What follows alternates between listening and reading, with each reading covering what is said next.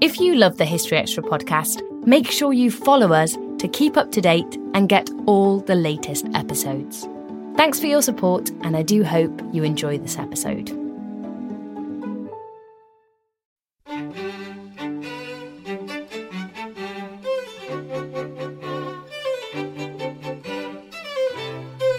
It is something that overshadows Anglo Irish relations for the rest of the 20th century because it introduces a language of violence, a language of bloodshed, and a very strong argument that there is an unfulfilled dream that Irish nationalism must uh, continue to pursue. That was Heather Jones reflecting on the legacy of the Easter Rising. A lot of the great sort of inventions or great sort of moments happened very quickly in a kind of cauldron of ideas and progress and then a lot of things have played out, of course, over a long time. But this was just like it's almost a, like a fast forward button been pressed. And that was Ben Wilson talking about his new book on the 1850s. You're listening to the History Extra podcast from BBC History magazine. We're the UK's best selling history magazine, available from all good newsagents or via subscription. Check out our latest subscription deals at historyextra.com forward slash subscribe. The magazine is also now available on many digital devices, including the iPad, iPhone, Kindle, Kindle Fire, Google Play, Kobo, and Zinio. Look out for us in your App Store or newsstand, or find out more at historyextra.com forward slash digital. Hello, and welcome to our third podcast of March 2016. I'm Rob Attar, the editor of BBC History magazine. Our first interview this week is with Heather Jones. Heather is a historian at LSE, specialising in the First World War period. She is also the presenter of an upcoming BBC Radio 4 series entitled The Easter Rising 1916, which explores the events and legacy of the famed Irish armed uprising as we approach its centenary.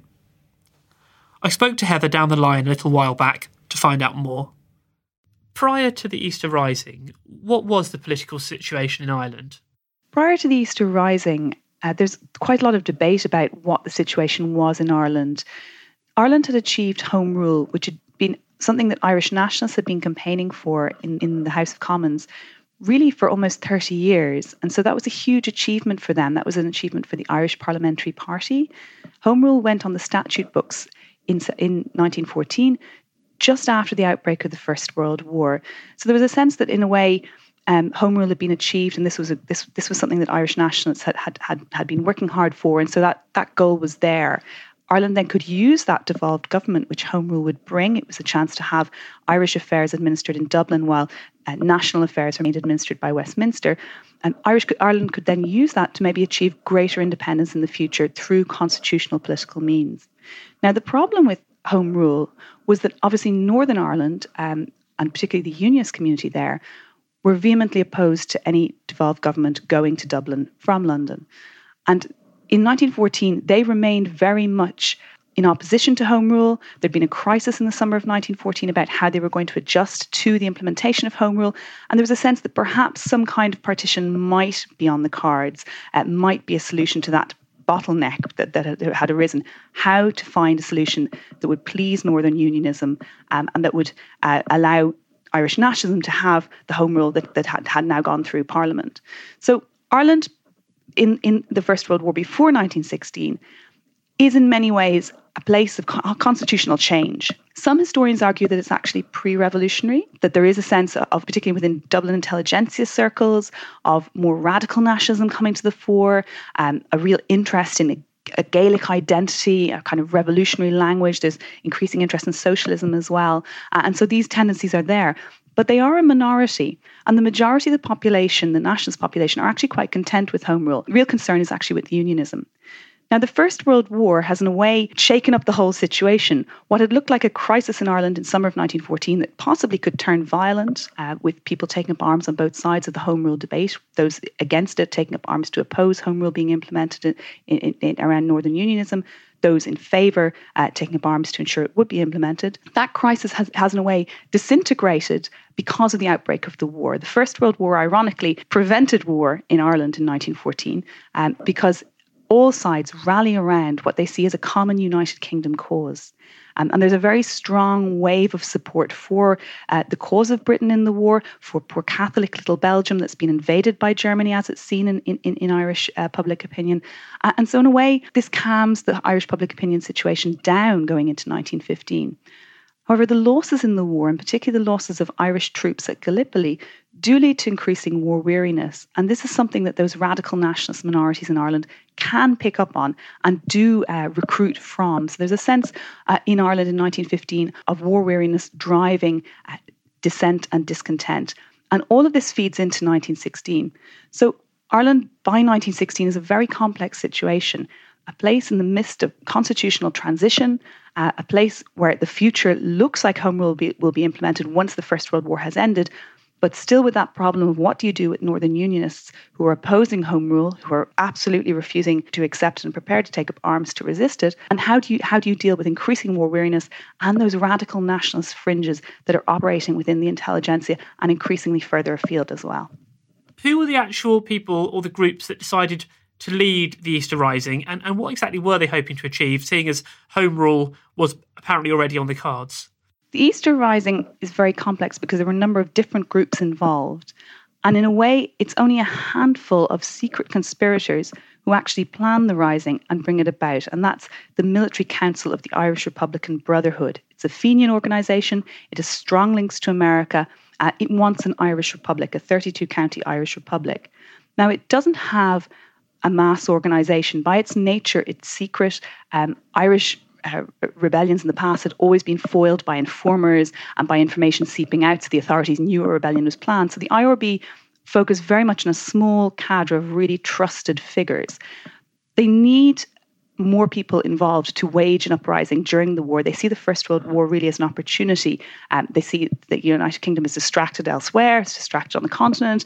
Um, and they're also a bit concerned about the extent of Irish public support for Britain's cause, which they see as a kind of anglicisation of Ireland and, and, a waning of kind of a Gaelic nationalist Catholic spirit. So they're quite concerned about that. So the, the, the IRB really see an uprising as a way to, to relight the torch of a kind of Irish republicanism and a republicanism that could include uh, Protestants as well as Catholics, because obviously a republican state would be uh, open to all. It's the idea of the republic. So they infiltrate other organizations uh, to try and, and, and, and win fellow travelers who will join with them in an uprising. And so the IRB conspirators infiltrate the Irish volunteer force um, and particularly infiltrate those Irish volunteers who, who haven't gone to fight in France. The Irish Volunteer Force was a pro Home Rule militia. Um, it was intended to help support the implementation of Home Rule should the Ulster Unionists oppose it by, by force of arms uh, through what was an, its equivalent, the Ulster Volunteer Force, uh, which was anti Home Rule. The IRB infiltrate the Irish Volunteer Force, they also bring on board the Irish Citizen Army, which is a very small uh, socialist uh, group which was formed in 1913 during uh, major strikes in Dublin to protect striking workers and protect their meetings from being disrupted by the police. These are the main groups that launched the uprising. So the Irish Republican Brotherhood uh, and, and the groups it's infiltrated the Irish Volunteer Force uh, and the, the Irish Citizen Army. There's also a group of women, uh, Cumann na mBan, who are radical nationalist women um, who, who, are supporters of, of the cause of full Irish independence um, and who are affiliated to the Irish uh, Volunteer Force. And they join, uh, join in as well, mainly in auxiliary roles, uh, so cooking, uh, nursing the wounded. Um, but interestingly, in the Irish Citizen Army, which was very egalitarian, women actually serve as combatants in the rising. So in, in, in that organisation, women, women fight and take commanding roles in some cases, such as Countess Markievicz. What kind of military capabilities did the people who, who led the rising have? Because they were taking on a very powerful country in Great Britain. This is a, a war within a war. So if one thinks of the United Kingdom at the time, Ireland is part of it in the same way that Scotland and Wales are now. Except there isn't a land border, uh, there's a sea border. But this whole process is, is a war within the United Kingdom, which is at war at the time in, in, in Europe and globally. Um, and it is, it is the culmination of decades of, uh, Irish radicalism, Irish nationalism building towards independence, partly stemming from British misrule in Ireland, uh, partly stemming from an internal cultural uh, and long, long developed tradition that, that makes Irish nationalism and Irish culture very, very different to some of the cultures in the other parts of, the, of, of, of these islands. So it's it's important to think of it in the, in the, in those ways. The groups who are launching the rising are very very small. We're talking about 1,500 people uh, involved in the uprising, possibly 300, uh, approximately 330 or so in the Irish Citizen Army. The figures vary. And a very small handful in the IRB Council, you know, five to seven figures here. We're really talking very small number of people who actually know about the rising and are involved in planning it. And it's this group that by, by launching the rising against a much more powerful um, uh, establishment in, in, in Ireland against what's effectively the, the, British authorities who govern through Irish civil servants and Irish and Irish police force. It's effectively through doing this that this group reawake a, a very strong sense of um, Irish nationalism and a sense of, of, a demand for full independence and move the public away from a home rule position uh, amongst Irish nationalists, moving it towards the desire for a 32 county independent republic. And partly this is because of the way the rising is crushed. Um, initially, actually, the rising is viewed very negatively by much of the population, and particularly by the population of Dublin, who see their city uh, destroyed by the violence and civilians killed. It's the repression of the rising um, that is absolutely key to, to, to then reawakening this very radical uh, Irish nationalism and, and, and, creating a sense of, of, of, of compassion and uh, support for the rebels. How did Britain respond to, to the rising? You said it, that repression contributed to, to the growth in, in Irish nationalism. So was it very heavy handed? The way the rising is put down uh, was, in the context of the time, extremely draconian. One has to remember the government uh, in, in, in London had been dealing with Ireland through kid gloves for much of the previous 20 years. There was an awareness that resentment in Ireland had built up, particularly because of the famine and because of economic uh, expropriation of the country uh, through, through British rule. And so there had been this whole policy of killing uh, Irish nationalism with kindness. So redistribution of, of wealth, um, land acts that allowed the population to buy their own land, um, and a sense of trying to, to reform Irish rule. Home rule was part of this package. It was again this idea of trying to reform the way that British rule operated in Ireland uh, that would then allow a better relationship between uh, London and Dublin and the rest of the country. Now, 1916 goes completely against that historical tendency. It does so because this is a this is a Britain at war. This is a situation where on the continent British soldiers are being shot if they if they don't carry out their duty in the trenches. So the idea that men who've launched an insurrection in Dublin, who've shot uh, police, who've shot uh, British soldiers and also Irish troops in the British Army who were diverted from France to fight the rebels, that they would somehow be treated leniently is anath- anathema to, to the Prime Minister. It doesn't make any sense to, to, to, to figures in Westminster. And so the, the rising is really repressed very harshly. There's curfews, there's house to house searches, and in, in fact, to actually to actually force the rebels to surrender and drive them out of the buildings they've occupied in the centre of Dublin, a gunboat is brought up the, the River Liffey, the Helga, and it shells the centre of Dublin. It shells the commercial district, actually. Again, Irish middle class figures in Dublin feeling very ambivalent about the results of that. Um, and it, fires are deliberately set to try and burn the buildings where the rebels are located, to burn them out from, from those locations after after the, the, the, rebels surrender, the leaders are executed, and not just the leaders, but also some figures who are only really quite tendentiously related to the actual rising. So the brother of Patrick Pearse, Patrick Pearse, a leading figure in the rising, his brother is executed. Um, he was only a very minor player in this. James Connolly is executed when very badly wounded, and historians really generally agree that he was probably dying anyway, um, is executed sitting in a chair. These kinds of actions are incredibly harsh. And it's a huge shock to an Irish public that had become used to a British rule that was becoming gentler and that had got used to a sense that they were part, an equal part of a United Kingdom and had equal citizenship with all the other members of, of that uh, geopolitical space. Now, What's also key is this is obviously very useful for radical nationalists who are part of a kind of European wide movement of returning to an idea of a romantic peasantry, a Gaelicization culture, a search for authenticity, a search for roots and purity in nationalism. Um, and that's very popular in, in, certain intelligentsia circles in Ireland. Um, it's very popular in certain parts of the country where there has been a lot of Anglophobia due to the famine. And so this kind of draconian repression just absolutely plays into, into that swathe of, of public opinion, who then mobilise around the dead, executed leadership, and make them into martyrs. And had the leaders of the rising, had they anticipated that it would be crushed like this? And in a way, were they looking for martyrdom? That's a really interesting question. After the rising, there was a very uh, strong drive, particularly by the women family members of those executed, to make them into Catholic martyrs. There's a very strong kind of theological martyrology built around them.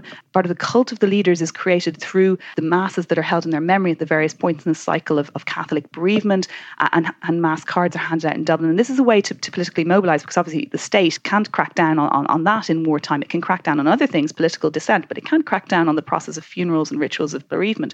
And so this is used to make them into martyrs as part of this, a language of blood sacrifice is very much attached to these men and the idea that they knew their destiny, they had accepted death, they wanted death, they were going out to die. Now, for some of the leaders, this is absolutely true, particularly Patrick Pearse, who really believed that, for example, the, the earth needed to be watered with the red wine of the battlefield. It's very much a, a language of World War One, actually, that he's also absorbing and uh, applying to Irish nationalism.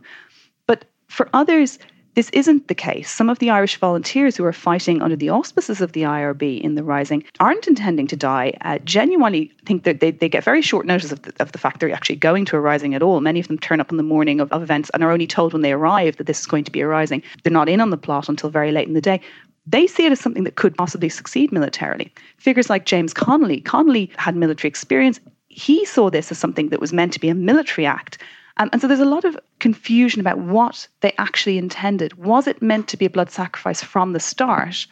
Or was it just figures like Pearse who knew that this was futile, this was not going to succeed, but this crackdown on the fact they were likely to be executed, which Pearson and also Sean McDermott, another key leader, really knew that that would trigger public opinion and support for them. The question's still out there. I think it's probably a mix of both. Some of them went into this planning a blood sacrifice some of them genuinely uh, wanted to succeed militarily, and some of them started out thinking it was a military event and realized they hadn't got a hope, um, but went ahead with it anyway for reasons of honor, um, and and got caught up in it.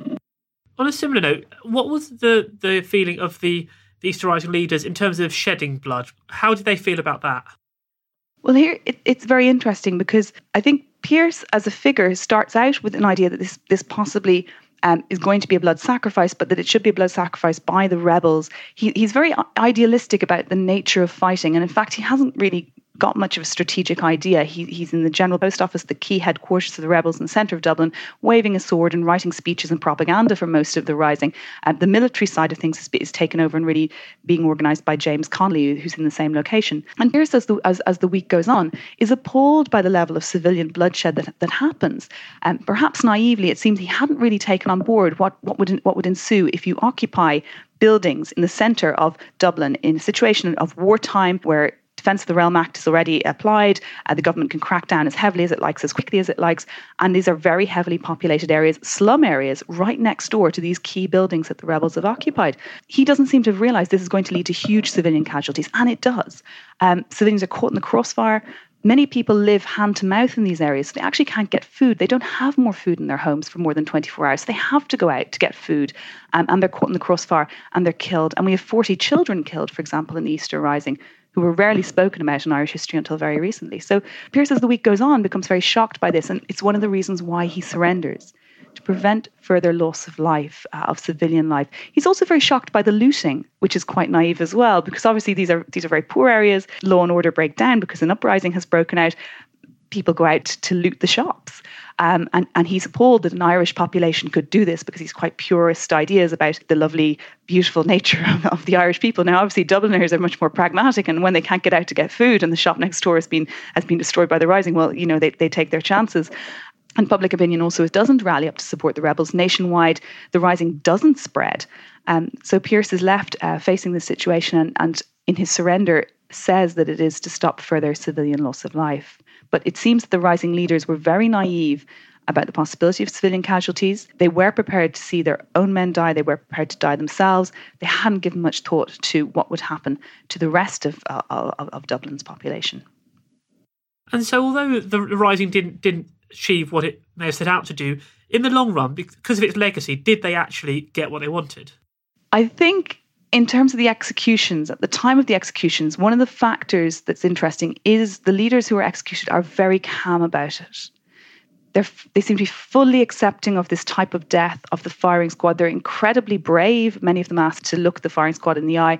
And part of this is because they do get what they wanted here. This is this is the the, the sacrificial death for Ireland. That for some of them, uh, figures like Tom Clarke, who's an old Fenian, had been something they had uh, really embraced for a long time mentally before the rising. Did they get what they wanted in terms of their ideals? No, they didn't. Because if you look at the proclamation uh, of Irish independence, which is read out by Patrick Pearse at the start of the uprising, drafted by the key seven leaders, it aspires to an Ireland that is egalitarian. It's addressed to Irish men and Irish women, so egalitarian on gender grounds. It talks about cherishing all the children of the nation equally, um, which means both economically cherishing all, uh, all, all the children, creating a more egalitarian uh, society, but also cherishing children of different religions, all the children of the nation equally, is, is, also a reference to Protestant and Catholic in Ireland, and the idea that, that, that their new republic would be a place without sectarianism. That doesn't happen. We see a very sectarian island developing both north and south as, as the 20th century goes on.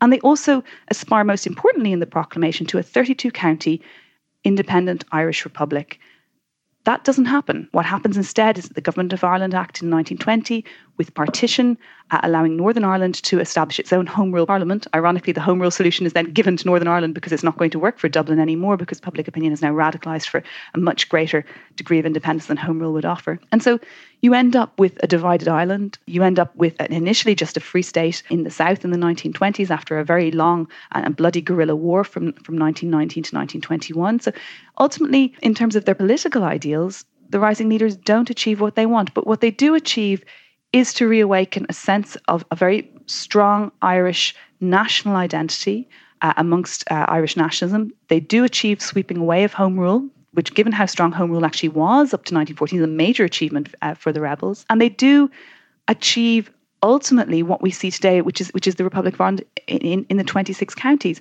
That is still some achievement. So it's a mixed bag, really. Would they be happy if they could have foreseen the rest of the 20th century ensuing? Probably not. Over the course of the 20th century, in all the sort of major events of, in Irish history and Anglo Irish history, how important has the Easter Rising, that event, been to, to the later participants? The Easter Rising is probably the most important event in 20th century Irish history if not, in, in fact, the most important event since the Irish famine in the middle of the 19th century for Irish history. It hasn't had the same echo on the other side of the Irish Sea. And it's quite important to point out that it hasn't really been taken up in the same way as a historic moment for United Kingdom history, if you like, uh, in the way that it matters for history in Ireland. It is actually the biggest secession from the United Kingdom to take place. It, it, it's, it's, hugely significant. Ultimately, the, the results of the rising, which eventually leads after the War of Independence in 1922 to 26 counties of Ireland leaving the, the United Kingdom. It is, I think, something that overshadows Anglo Irish relations for the rest of the 20th century because it introduces a language of violence, a language of bloodshed, and a very strong argument that there is an unfulfilled dream that Irish nationalism must uh, continue to pursue. Um, and that one of the means by which that can be pursued is a violent means, imitating figures such as Pearse that's a very dangerous language. Uh, and that language then obviously uh, re-emerges in the 1960s, the late 1960s, when due to the inequalities of the Northern Irish state, you see a return to, again, a, a really violent campaign to try and achieve that 32 county dream that the, the rebels set up in, in 1916. Irish republicanism had always been around before 1916. It's obviously huge in the 1798 uh, rebellion as well. It comes and goes in Irish history, um, but it had, up to 1916, I think, really uh, been, been overwhelmed by the Home Rule campaign. And this changes in 1916. So 1916 is this key turning point where, where, where, there's a shift back to a very strong language of republicanism. The Irish Republic is it, today is a very successful modern state. So it is something I think most Irish people are very proud of. And the 1916 Rising is seen as the moment of origins of that very successful state. What it meant for Northern Ireland and the types of divisions we, we see there to this day is something very different. And so I think when you're talking about the 1916 Rising, you have to remember its successes, but also its, its failures and the types of language of violence that it introduced back into Irish history and what that meant for the North. Um, and the fact that it just didn't have that resonance on the other side of the Irish Sea, where I think some of the lessons of the Rising actually aren't learnt by London. And we then see similar problems in other situations of decolonisation later on in the 20th century. As we now come up to the centenary, how is the Rising viewed nowadays across Ireland, and is it very different in the North? Nowadays, the Rising is viewed as a more complex event in Ireland than it would have been 40 years ago. The kind of hagiography that you used to uh, see about the rebel leaders, the way they were described as sort of pure heroes, and a lot of their sort of the warts and all descriptions just weren't there. That's disappeared. We know a lot more about the rising now because new archive sources have been released. Um, applications for pensions by former combatants uh, during this, this period of our uh, what's known as the Irish Revolutionary years have been released. Witness statements for from those who were who were present during the events of the rising uh, have been released into the public domain. You can look at those online. So we know a lot more about it. We know a lot more about how confused the, the different aims of some of the groups were and about the lack of knowledge on the behalf of some of the combatants who turn up and then suddenly discover they're going out and a rising. We know a lot more about it. There's also a much greater reluctance to accept the language of violence. There is a sense among, amongst a lot of the Irish population that while the Rising's ideals were, for the, for the main part, very noble, and while the leaders behaved uh, during the surrender, particularly in the executions, in, in quite a noble way and dignified way, the actual violence of taking up arms without an electoral mandate from the people to do so was a, a really negative message to send out and one that later on has had terrible repercussions for Northern Ireland. And, and, has been used by the, the, more recent IRA campaign to justify some of their actions. So there's a much greater ambiguity and indeed negative attitude to the violence of the rebels and the fact that they took up arms at a point where the last election before the Easter Rising had, had really returned a home rule mandate. So you presented, or you're presenting a BBC Radio 4 series about the Easter Rising. How difficult was it to strike a, a sort of neutral tone here when you're dealing with a topic that remains really controversial? It is quite difficult to to strike a neutral tone regarding the 1916 Rising because it's quite an emotive subject in Ireland to this day. Um, it is something which, for example, Northern Unionists feel very negatively about. They see it as a stab in the back uh, launched in Dublin against what was Britain at war and a, and a stab in the back against those 200,000, 210,000 Irishmen uh, who were serving in the British Army at, uh, during the First World War. And it's also seen by by certain uh, groups in Ireland as well as a very negative, very violent event. And there's a lot of now awareness of, for example, the civilian casualties and the children who are killed, etc. Um, so it, it, it's a difficult topic to strike a neutral tone about. On the other hand, we have some wonderful new historiography about the Rising, written by people like Diarmaid Ferriter, Fearghal McGarry, and we figures like Catriona Crowe in the National Archives, who are really objective about the 1916 Rising and who have been working very hard with these new sources that have been released to really give a balanced understanding of events and to try and help us understand the historical actors in the context of their own time. And this is an, an imperial world, this is a very different world to our own, and to try and understand that relationship between the First World War and the war that the rebels are hoping to unleash in Ireland. All of that now, I think, allows us to see the rising within its historical context. And that allows us to be more neutral about it, to step back from some of the languages about the rising that have that, that were present in the last 30 years, particularly in Northern Ireland, and to look at the actual historical event itself. And I think that has really helped us when we were making the programme, that, that, that wealth of new historiography. That was Heather Jones, Heather's series, The Easter Rising 1916, begins tomorrow, Friday, the 18th of March, on BBC Radio 4 at 11am. And you can read an article by Heather in the March 2016 edition of BBC History magazine, which is on sale now. Also, in this month's edition, we have pieces on the dark side of Elizabethan England, sex under Henry VIII, and the most delicious dishes in history. You can get hold of our March issue now in all good newsagents and our many digital formats.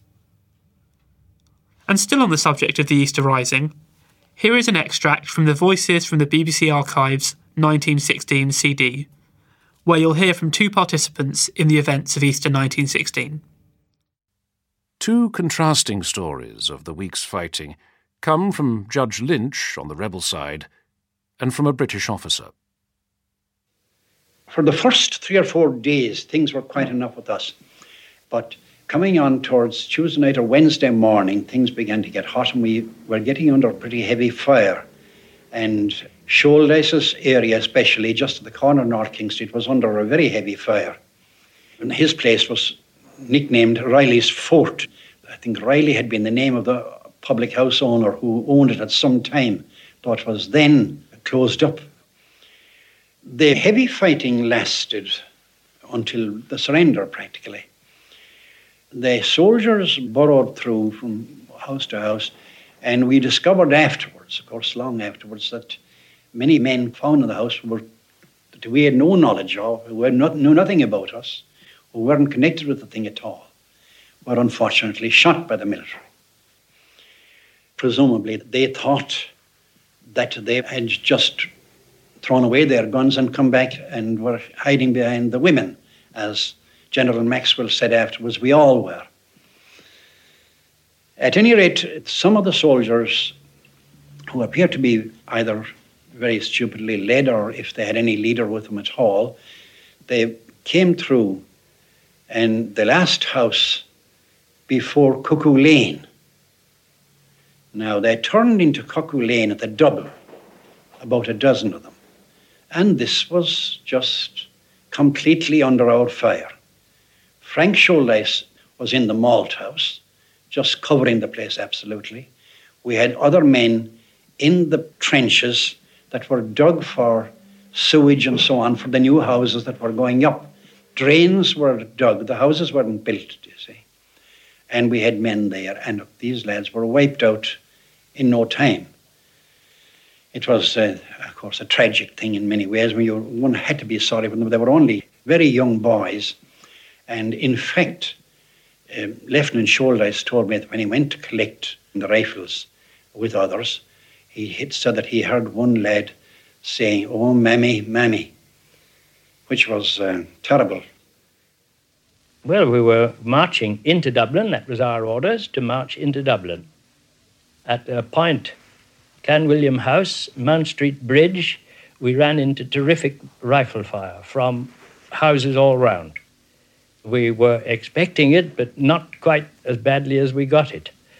We lost 11 officers and about uh, 90 men that day, and we didn't get very much further than that point, Clanwilliam House, Mount Street Bridge. And that's where their main resistance started. We had to bomb them out. It wasn't fierce fighting in the street. You were being shot at from all the houses all around. Our older men that had been with us right from the beginning of the war reacted in a splendid way. But we had a lot of recruits who just joined up under, I think it was called the Derby scheme at that time, which was conscription. And they hadn't been with us more than two or three months, and they knew nothing. They'd never fired a rifle in their lives. And one man shouted to me, he said, I'm sorry, sir, but I'm wounded. And it was the kick of his own rifle that had He'd never fired a rifle before and he thought he was wounded. I told him, I said, don't be so soft. You're not wounded at all. It's the rifle, your own rifle, that's done it. With no clearly defined front line, it was impossible to tell friend from foe. The only way you knew your enemy was because he was shooting at you. The people in the streets that didn't shoot at you, they weren't looked upon as enemies. It was a horrible situation being fired at from you didn't know where, you didn't know who your enemies were, you didn't know who were your friends, you didn't know which houses were occupied by the rebels. Oh, it was a very unpleasant day. So that was an extract from 1916 Voices from the BBC Archive, which is available both as a CD and a digital download from retailers such as Amazon and iTunes. This episode is brought to you by Indeed. We're driven by the search for better, but when it comes to hiring, the best way to search for a candidate isn't to search at all. Don't search, match with Indeed. Use Indeed for scheduling, screening, and messaging so you can connect with candidates faster. And listeners of this show will get a $75 sponsored job credit to get your jobs more visibility at Indeed.com slash History Extra. Just go to Indeed.com slash History Extra right now and support our show by saying you heard about Indeed on this podcast. Terms and conditions apply. Need to hire? You need Indeed. Our second interview this week is with the author and historian Ben Wilson. Ben's past books have covered subjects including the Royal Navy, Georgian society, and the Free Press.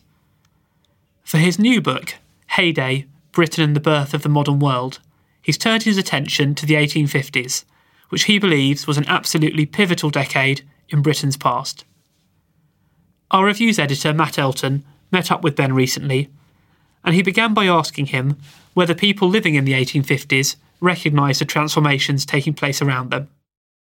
For sure, yes. Particularly in Britain, I think the Great Exhibition helps with that because it, it gave a sort of physical manifestation to it and it was seen as um, marking that progress. And you so the, the, the Great Exhibition started as a way of kind of it started in the period of, of economic depression, It was a way of trying to showcase British um, manufacturers to the world. But it became by 1851 it coincided with this phenomenal boom, like one of the biggest booms in human history, from about 1850 to, to the mid 1870s, when the, the global economy expands by something like five or six times. Um, and you get these great sort of population migrations to Australia and New Zealand, um, the United States. Um, whole world's taking on a completely different shape, and that's becoming very identifiable at this time. That the, the, the gold's being sort of injected into the, the, the, world system, but not just gold's not just the sort of the motor of economic change. There's a huge amount of productivity. Um, the British sort of see this sort of global boom, and they kind of put themselves at the centre of it. So for, for, it's very rare in British history that, that things aren't sort of miserable or ironic. there's, there's, a sort of there's a sort of um, sort of collective um, self confidence, um, huge amount of self confidence. that Britain's lead the vanguard of this technological progress. It's already had these. So the industrial revolution's kind of already happened by this time. This is a technological revolution time. The British see themselves at the forefront of this.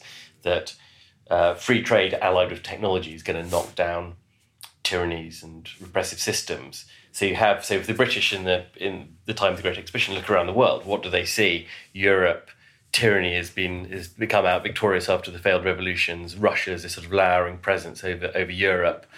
The United States, so 1851, um, Uncle Tom's Cabin is published. Now, it doesn't have an immediate effect; it doesn't come out in book form until the next year, but the British look across at the Americans and say, well, there's this experiment in democracy. It's not going awfully well because the slave owners are still uh, are reaching the height of their power. Um, and there's no sign that slavery is going to be knocked away. Well, the British sort of pat themselves on the back and say, well, we're trying to get rid of the slave trade. We're trying to uh, bring freedom to people. But we're not doing it by revolution or by democracy. We're doing it in a very managed way by free trade and communication. So those two things, instantaneous trade, communication, that sort of networked world will bring freedom to people, will automatically free them so it's a bit like America, you know, it's a bit like sort of the spread of liberal democracy in our own time, that, that people see that as a liberating force that doesn't need any other kind of human agency to make it work. So that's why, so 1851, you get the high point of that idea. Of Britain's destiny in the world is not to be a great imperial power, it's to be a great liberating power. And that's the irony of it, I guess, is by the end of my period, the empire is just getting bigger and bigger, yeah, yeah. and and the British becoming more bombastic. But at, this time, there's a sort of feeling in the air that the Britain's kind of leading the march of progress by ideas, by ideas and by technology. Um, it's completely new. It fe- you know the sort of the feeling of it feels like you're entering a new phase of history, and partly the mark one of the markers of that is the is the channel cable.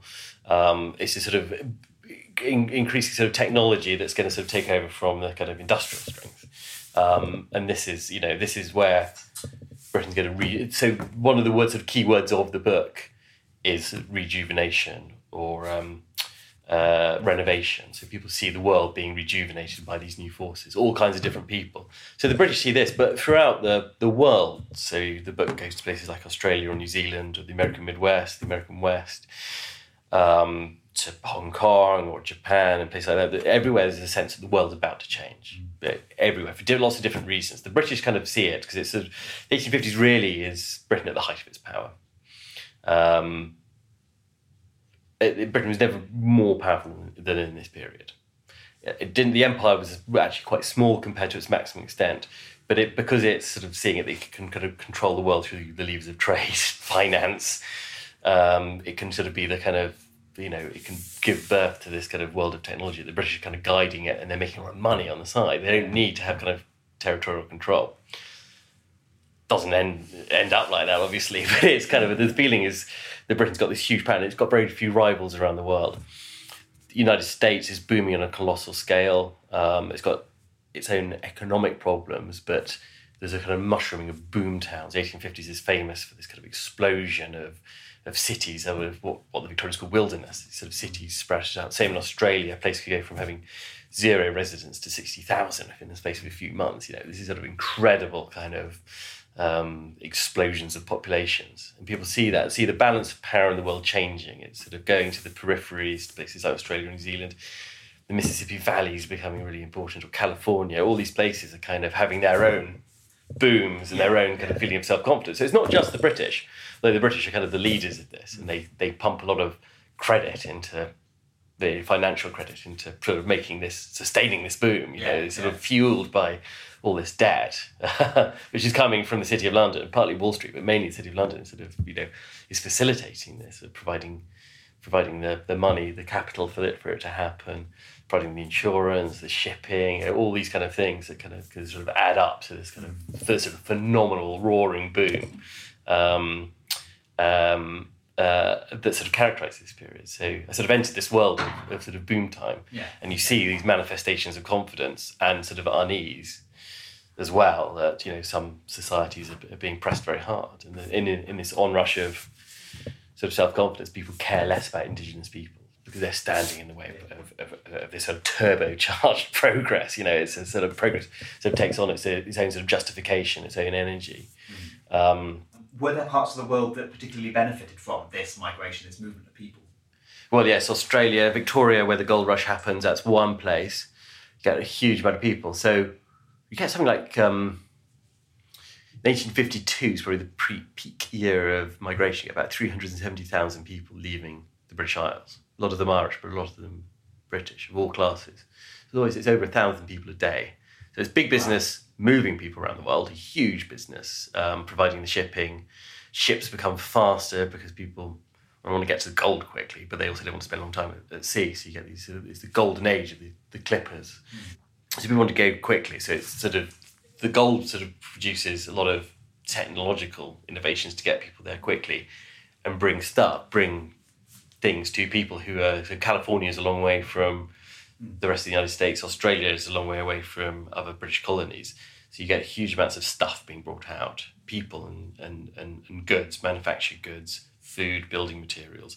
So people are game. So people, so there's a huge amount of knowledge being created. Where do you emigrate to? Where you, where's your best thing? So you get the phenomenon of the booster, little booster town, and say this is going to be the, the greatest city ever, surrounded by beautiful rivers. It looks beautiful. It's got a huge amount of resources. It's got gold, or it's got timber, or it's got um, uh, some sort of mineral wealth that can be exploited.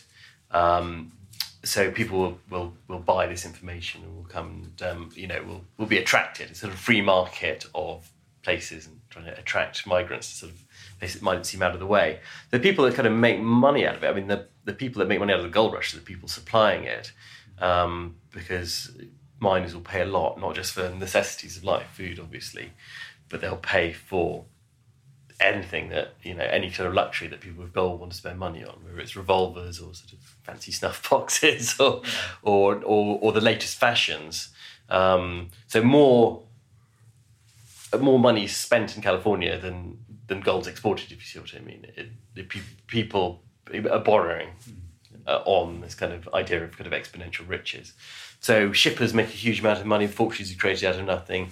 Um, hauliers, people that can can bring goods from ship to to, to gold camp or boom town.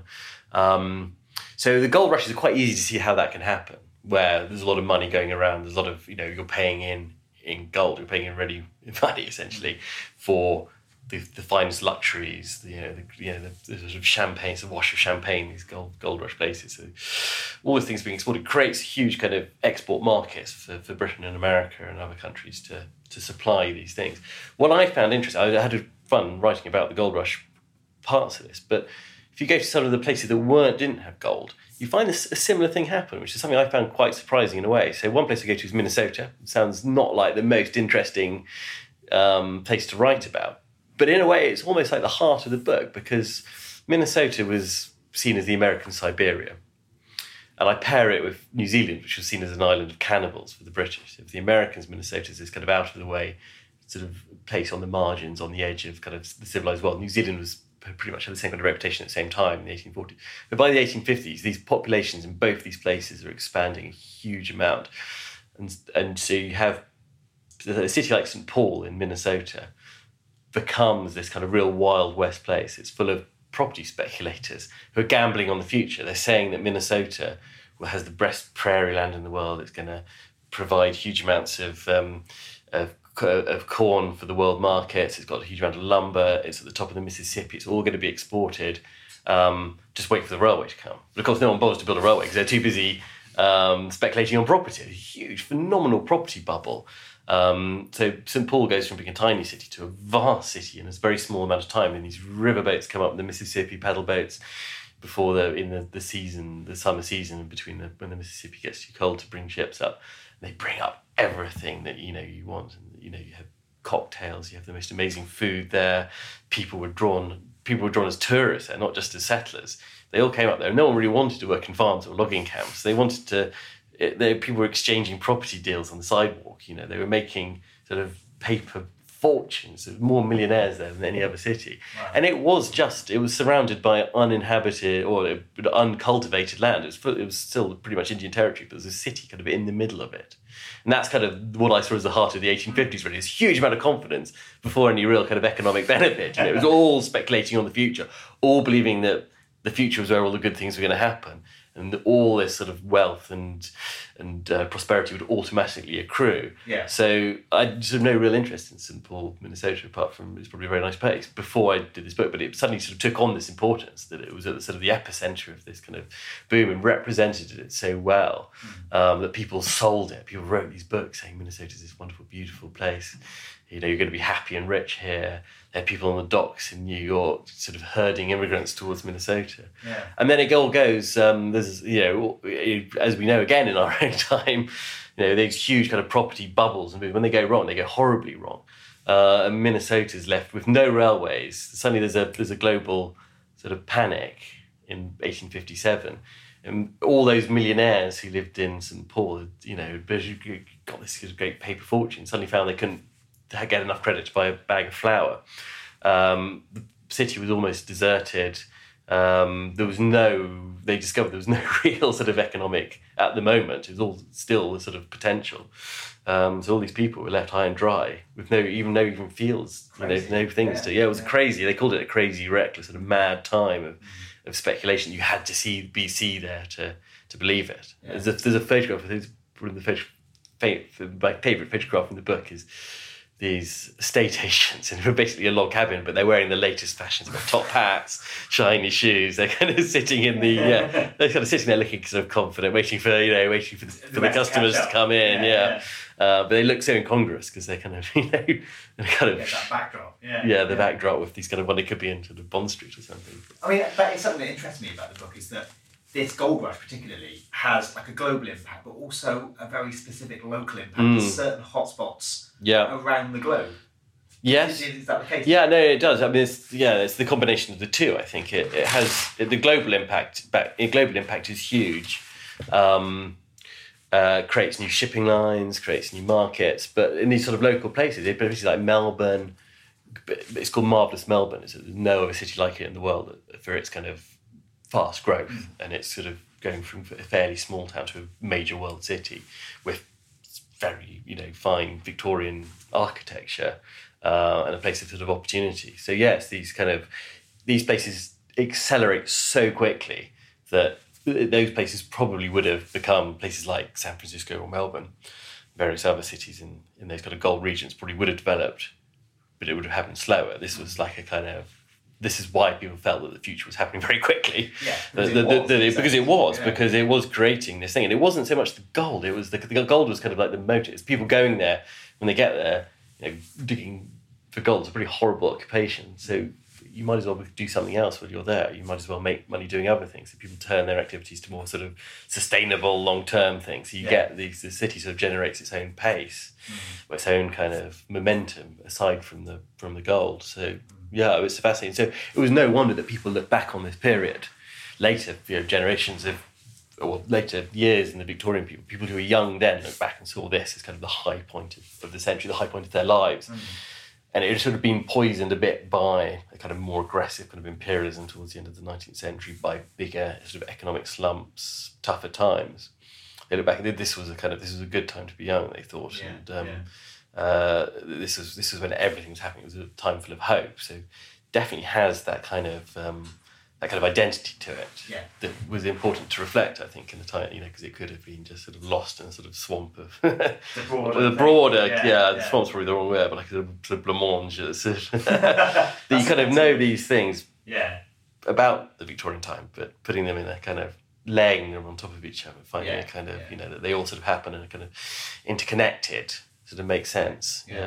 Yeah. Um, we touched on at the start there slavery, Yeah. which was a big deal in terms of the cotton industry. Yeah. To what extent did slavery kind of power this? So slavery was here. It was, it was a it was a difficult thing for the British because they'd spent so much. Well, they were spending so much money and lives really in in with the Royal Navy trying to police and prevent the export of slaves from from West Africa. But the problem was there's a tension between that and free trade that. Um, uh, they believed in free trade. They hated slavery and they believed in free trade. But those things sort of, you know, it's quite hard to have both those things working together because as soon as they liberalise the sugar duties, sugar was sugar grown in British colonies by free, enfranchised slaves in the West Indies had preferential treatment in the British market. Opening up suddenly slave grown sugar uh, in Cuba and Brazil floods the British market. So working class people in Britain can afford sugar Yeah. it's much cheaper, but it's grown by slaves. It's the dirty secret, you know. Do you send, you know, would it be better just to sink the sugar boats in, in the harbour rather than send out people to stop the slave trade? Yeah. Same thing with cotton. In the beginning of the 19th century, cotton comes from lots of different cotton growing areas around the world. Cotton powers the Industrial Revolution, but the free trade means you'll always, the, the market doesn't discriminate between slave grown cotton and free grown cotton. So it will go to the, the, the, the people that are producing it the most. So sort of, the sort of what I call the heyday, this sort of boom time, you there's the good side to it. There's the, the things we like to remember, the gold rush towns or the, the land rush towns in the Midwest, all these sort of you know, places where there was railways and there was being this boom was being sustained by kind of enterprise by um, by, by by white pioneers basically. Yeah. But you forget that the Southern American states were reaching the height of their economic power as well, um, and they were producing so much uh, cotton, which was cultivated by slaves, got to market by slaves, and they were benefiting from the, these railways, by telegraphs, just by steamboat tr- transportation. So they were fully part of this boom, and they were helping to sus- sustain it. The British were manufacturing vast quantities of cotton good. They were clothing the world basically from you know factories in Lancashire. And Manchester was called Cottonopolis. It's mm. huge country. It was just sucking in, by the end of the 1850s, a billion pounds of raw cotton every year. Huge, vast amounts. So you couldn't get, and they wanted more. And something like 80% of this was supplied from the American South.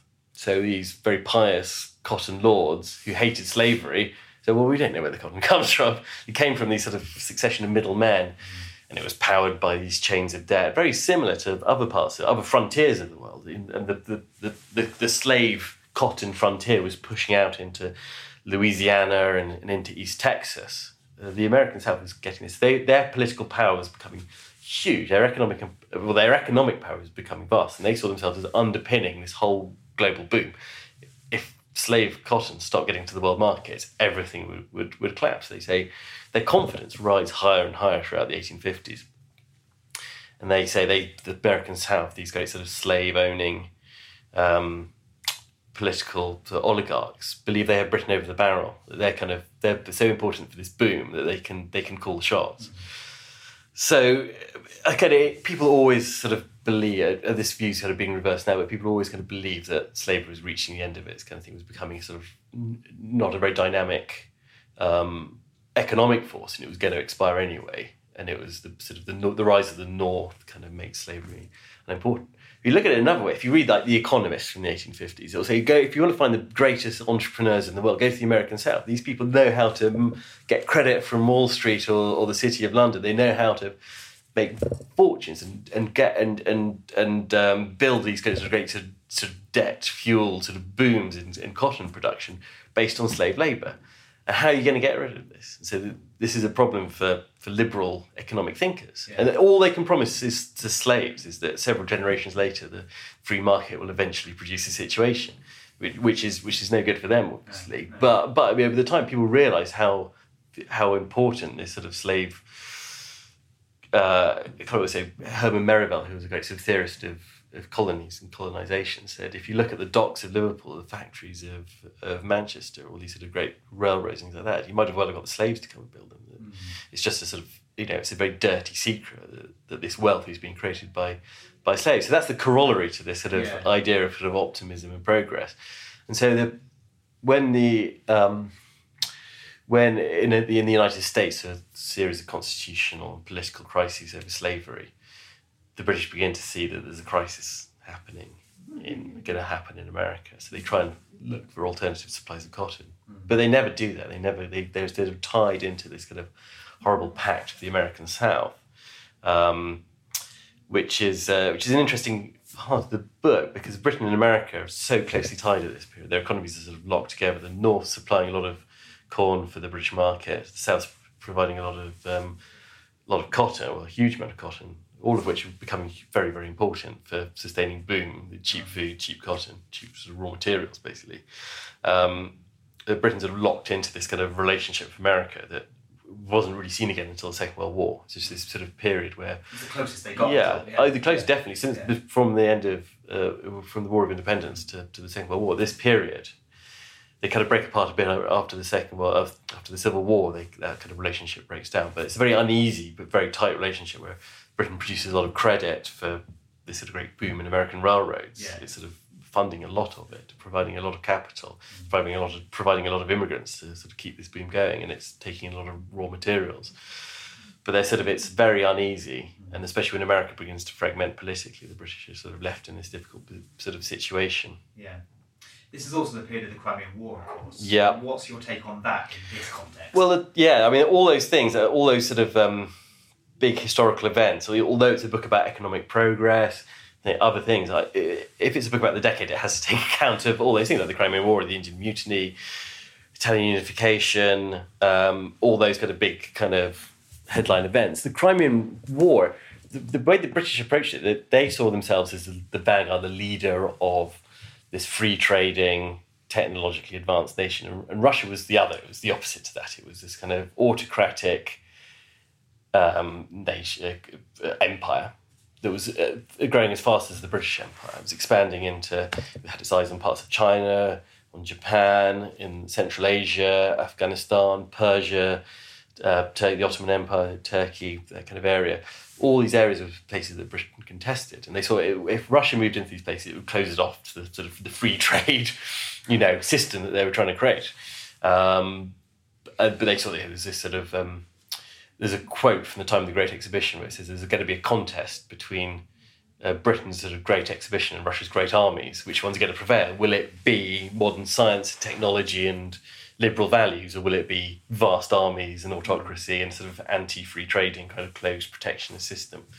Um, so yeah, so the Crimean War definitely fitted that sort of um, yeah those themes of of progress, technology, but also how do you regenerate? Re, how do you regenerate other sort of parts of the world? So the British were sort of had their eye on China and trying to sort of rejuvenate that, and Japan, um, and sort of Central Asia, all of which is sort of contested, sort of uneasy fault line that sort of ran ran through the world.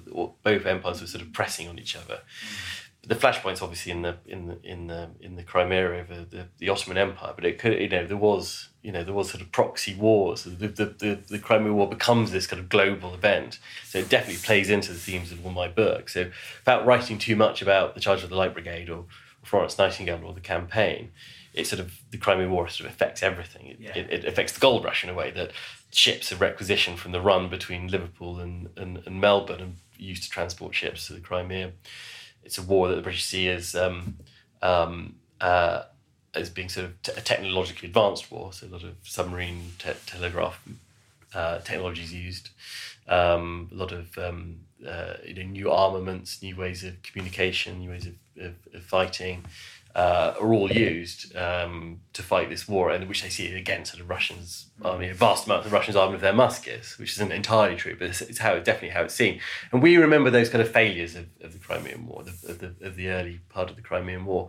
But by the time the British see themselves as, as a sort of liberal state that's not very good for gearing up to war because it doesn't like fighting wars, but by the time it's got itself going, it yeah. can do it and run it quite cheaply. So the British are very proud of themselves by the end of the Crimean War, which we kind of forget. Mm. Um, and they're ready to go and fight other places. They almost get into a war with the United States. Um, and they want to, Palmerston, British Prime Minister, wants to um, wants to continue this war to put a line around Russia.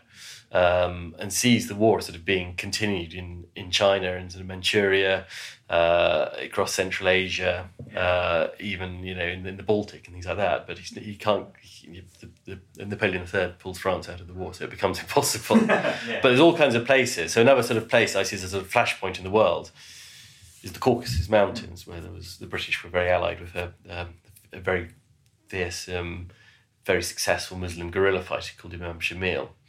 Um, who the, the thinking is that the, the Caucasus is this kind of gateway between Europe and Asia. If you can use Shamil, this kind of guerrilla fighter, to, to sweep out the Russians from the Caucasus Mountains, that you shut Russia off from Asia. Mm-hmm. Um, and you'll, you'll Imam Shamil becomes this huge sort of forgotten celebrity of the 1850s. Yeah. In Britain, there's lots of, sort of portraits of him. He sort of venerated lots of books and magazine articles about him.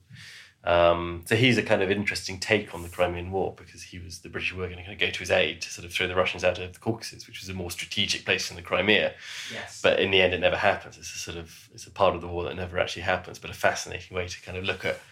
If you go there, you see the war more and it's global. Yes. Because you look okay. further east into Central Asia and, yeah. and all that kind of that part of it. So that was quite sort of fun, kind of coming across people like that who uh, who tell you a lot about the time and were big at the time, but were kind of forgotten forgotten in the sort of the bigger sweep of things. Yeah. Are there any other figures who are either forgotten or perhaps heroes of yours from this period? Oh, um, so well, the great well, the great hero of the time was Garibaldi. I think you know he sort of represented so much of that sort of pioneering sort of spirit, and he looked and dressed a lot like a lot of the sort of gold rush people, or the, the settlers. You know, red shirt, stout pair of trousers, big boots, revolver. You know, bearded.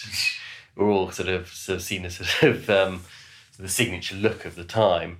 Um, I, I, there's, uh, there was a, um, a, a sort of forgotten character, I think, who who fits in. He's not a hero of mine, but he's, but he's a fascinating character. He's like William Walker, who is a, a very short lawyer from Tennessee, who ends up becoming, with 50 men, becomes president of Nicaragua. What lessons do you think this period has for us today in the 21st century? Well, I think we're kind of learning the lessons that they learned, that this sort of the that sort of unbridled confidence and utopianism can have a rather bitter end, mm.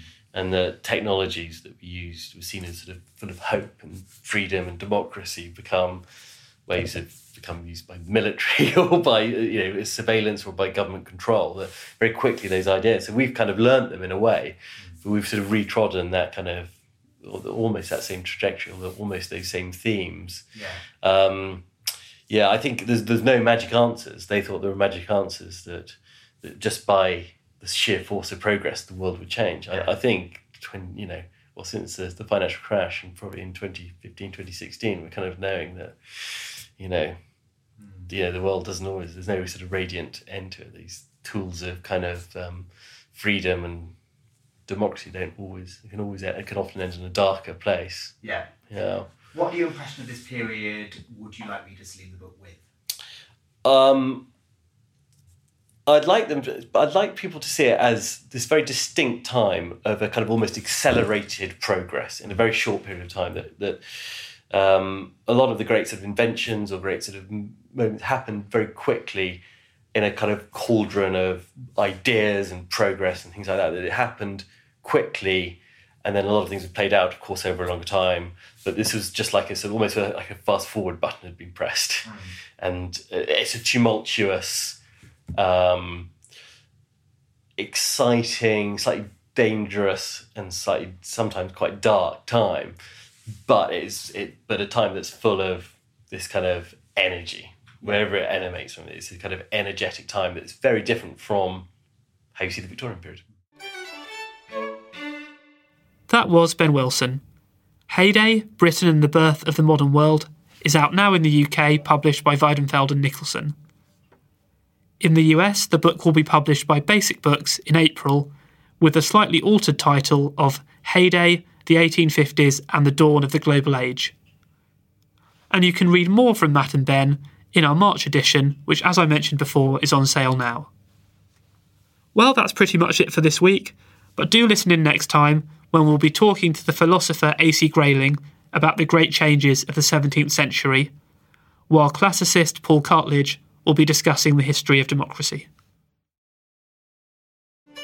Thanks for listening to this History Extra podcast, which was produced by Jack Fletcher.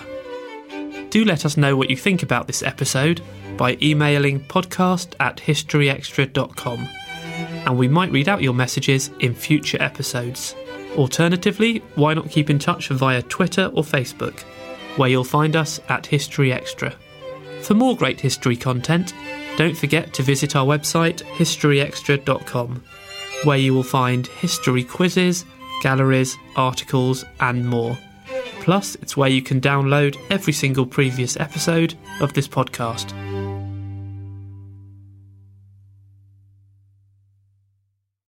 A collision between a Chinese jet and an American spy plane. He came and rammed into our left wing. With relations increasingly strained, what are the chances of things spinning out of control? The Western world was asleep. I'm Gordon Corera. I'll be exploring the friction in this most important of relationships and asking Has the West taken its eye off the ball? You cannot ignore China. From BBC Radio 4, this is Shadow War China and the West. Listen wherever you get your podcasts.